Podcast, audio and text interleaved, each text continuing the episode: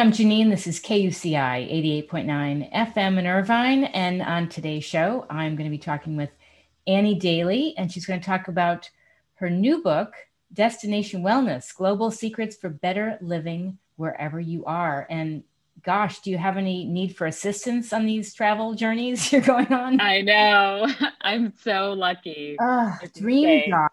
Travel I know. journalist. Oh. I know.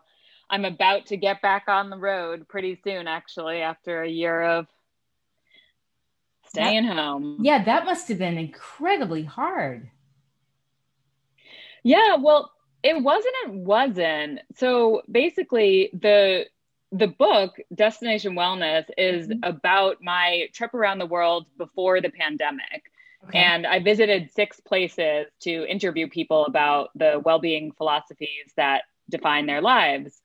And the interesting part is that I finished up the research for the book about literally like weeks before the pandemic began. And so then I had all of this time when we were at home to sort of practice what I was preaching and to put the lessons that I learned to good use. Perfect. And it's, yeah, it was cool because ordinarily I probably wouldn't have had that time. So it was a weird silver lining. And, you know, maybe like the one blessing of this whole thing is that yeah, I had the time to to practice these lessons and I learned that they they really do help you quote travel from home.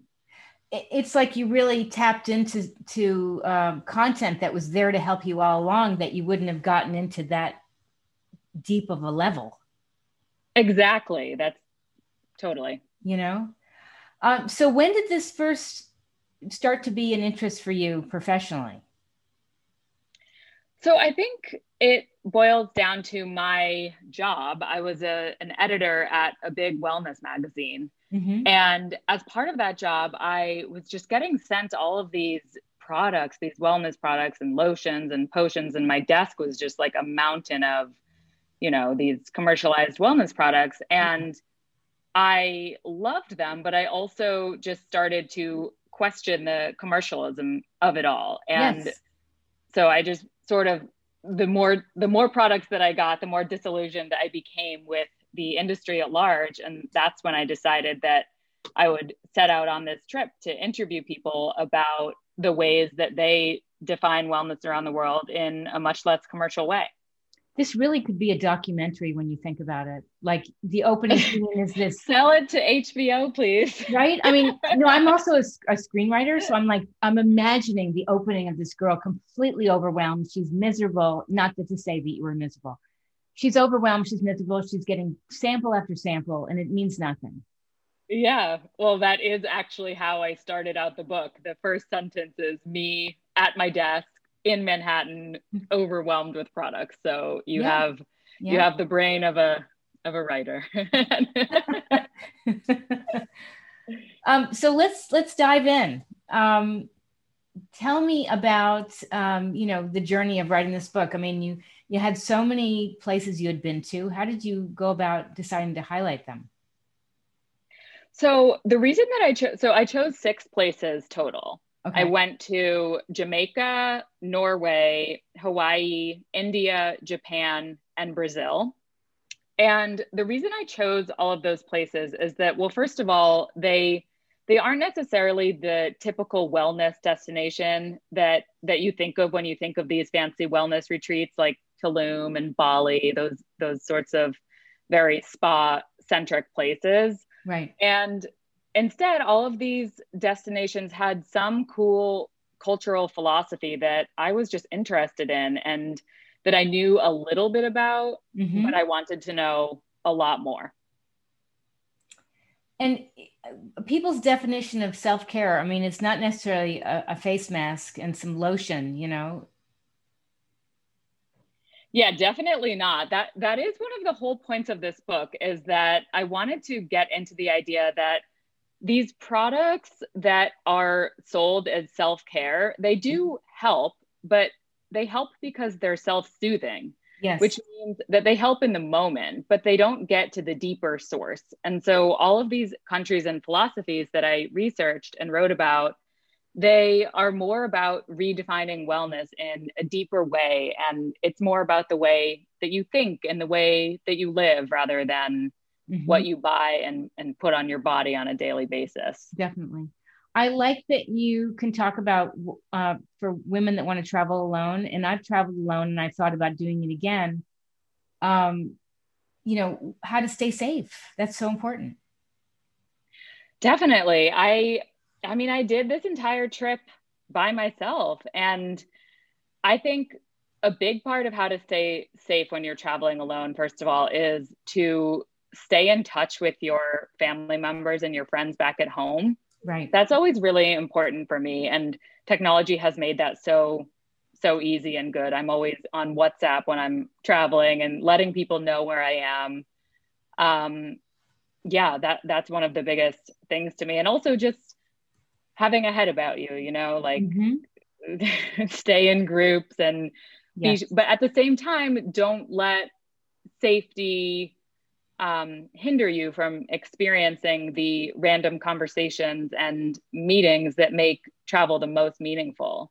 Because that's that's actually one of my favorite parts of traveling by myself is that i find that i travel a lot with my husband and my friends and i find that when i'm in these group situations i'm actually not as connected to what's going on around me i'm, I'm sort of like i'll just be talking to my husband yes at the restaurant and maybe yeah. won't engage in conversation with the bartender as much i mean maybe but not as often right so i find that traveling by myself really opens me up to the world. And in fact, I end up often making more friends and getting a better sense of place than I would have had I been with other people. Definitely.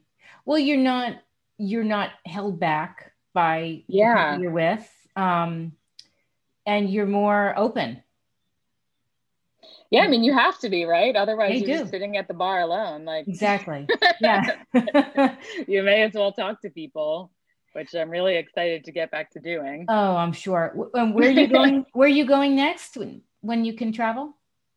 So I'm going to Hawaii and then Greece. Oh my gosh, by yourself? I know, tough life. Well, both of them are actually on. Oh man, people are going to hate me for this. It's media trips. So oh, okay.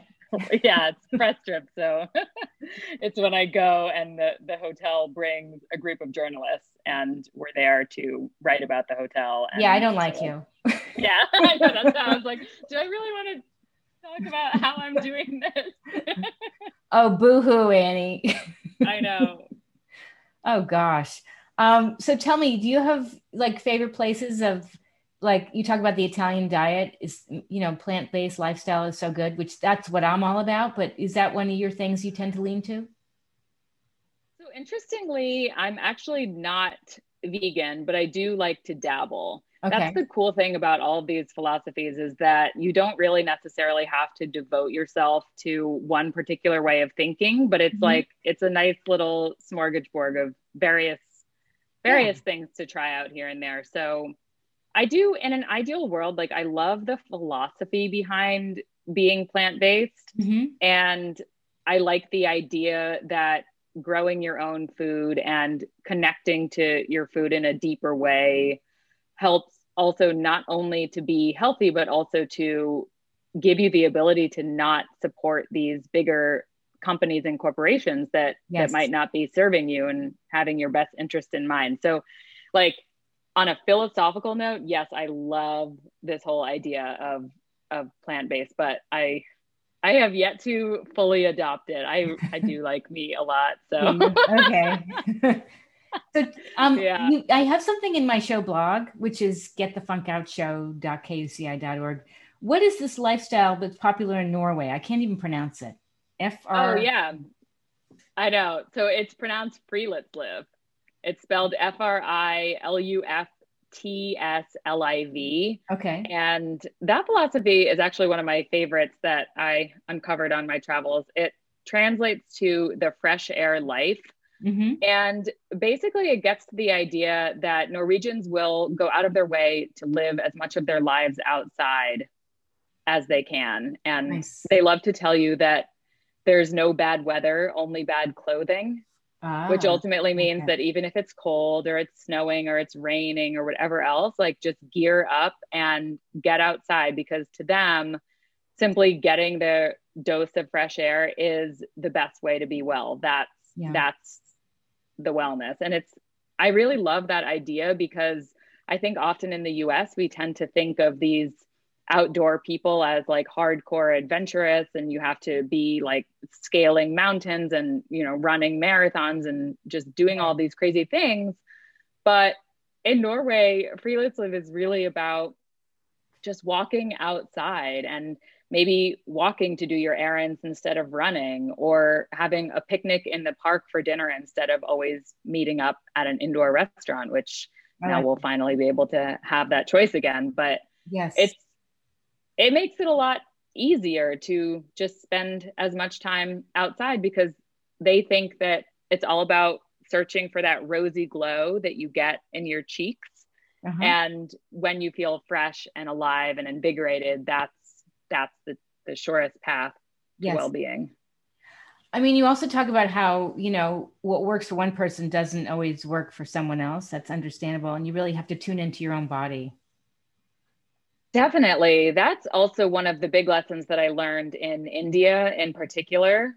Um, when I went to India, I was studying Ayurveda, which is basically the Hindu uh, medical system of healing. And that's one of the big the big philosophies of ayurveda is that they believe that we're all made up of different elements of the earth and so when you when you keep in mind the idea that we're all a little bit different, it would make sense that different things work for different people. Right. And it sounds like it's such a basic idea, but then when you think about our culture right now, and we have this very homogenous way of defining wellness and you know things that become trendy it people tend to feel pressure like oh this is the trendy wellness thing like this is the bowl that everybody's eating this is the yeah. lotion that is going viral on the internet. But like why? Because just because it works for one person doesn't mean it it works for everyone. Exactly so, yeah. it's really important to keep that in mind. Yeah. What are a couple more takeaways for people to know about your book? Ooh, so many. One of my favorites actually is from brazil okay so brazilians are all about the idea that wellness is equal to your community and what that means is that in the US, we tend to think of wellness as this solitary pursuit, something that we have to do on our own time. And, you know, we eat the right foods and we exercise by ourselves. But in Brazil, they tend to think that you actually can't be well if your family is not well. It's the whole thing is a group effort. So, you know, even if your cousin or your uncle is sick, mm-hmm. then you're not technically well because somebody that you love is sick. I and see. I just love that idea so much. And I think that we can all learn from that, especially after the year we've just had, just to be a little bit more empathetic and, and remind yourself that we are part of a greater whole and we're part of something that is much bigger than ourselves. So I agree. I love that idea. Yeah, I think we're we're a very individualistic society and we need to be more compassionate and empathetic.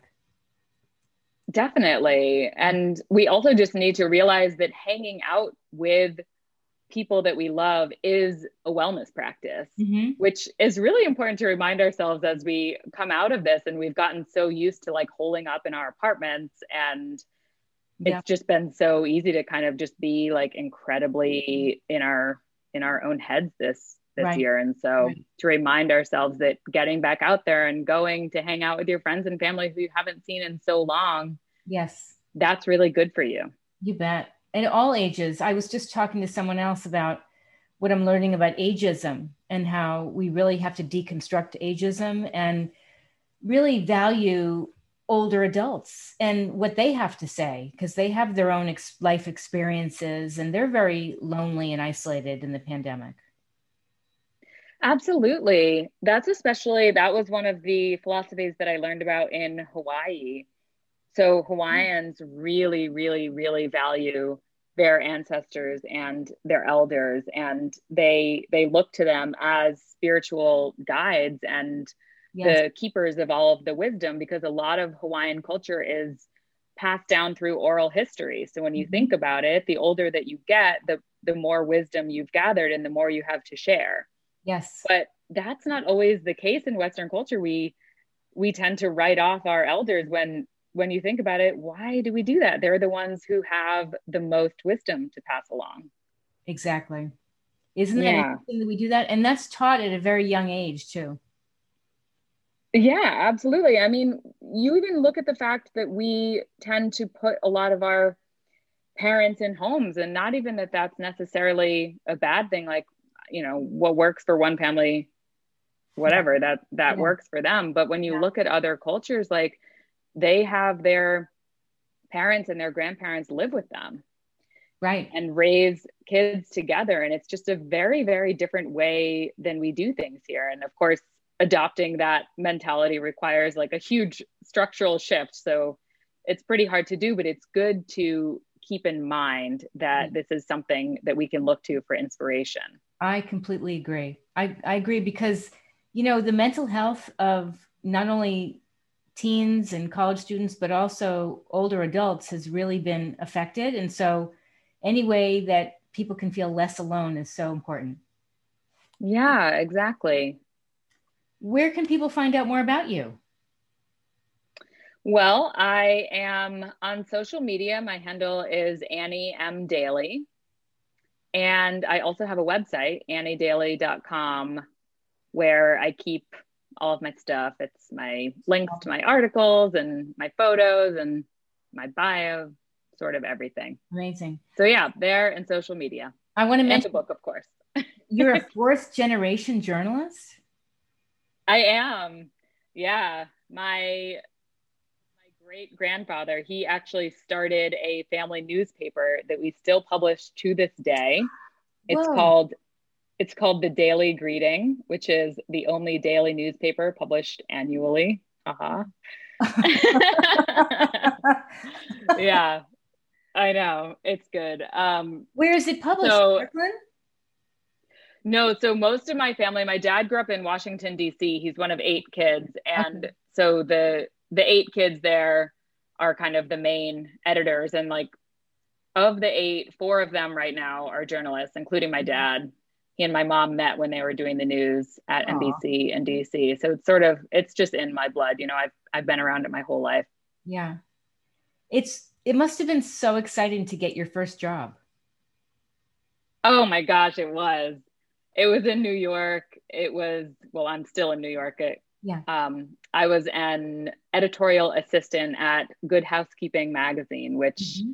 to be honest, I had never even read before I got that job.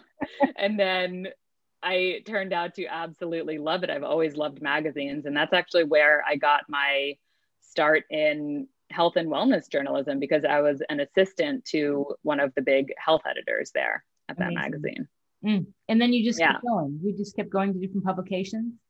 Yeah.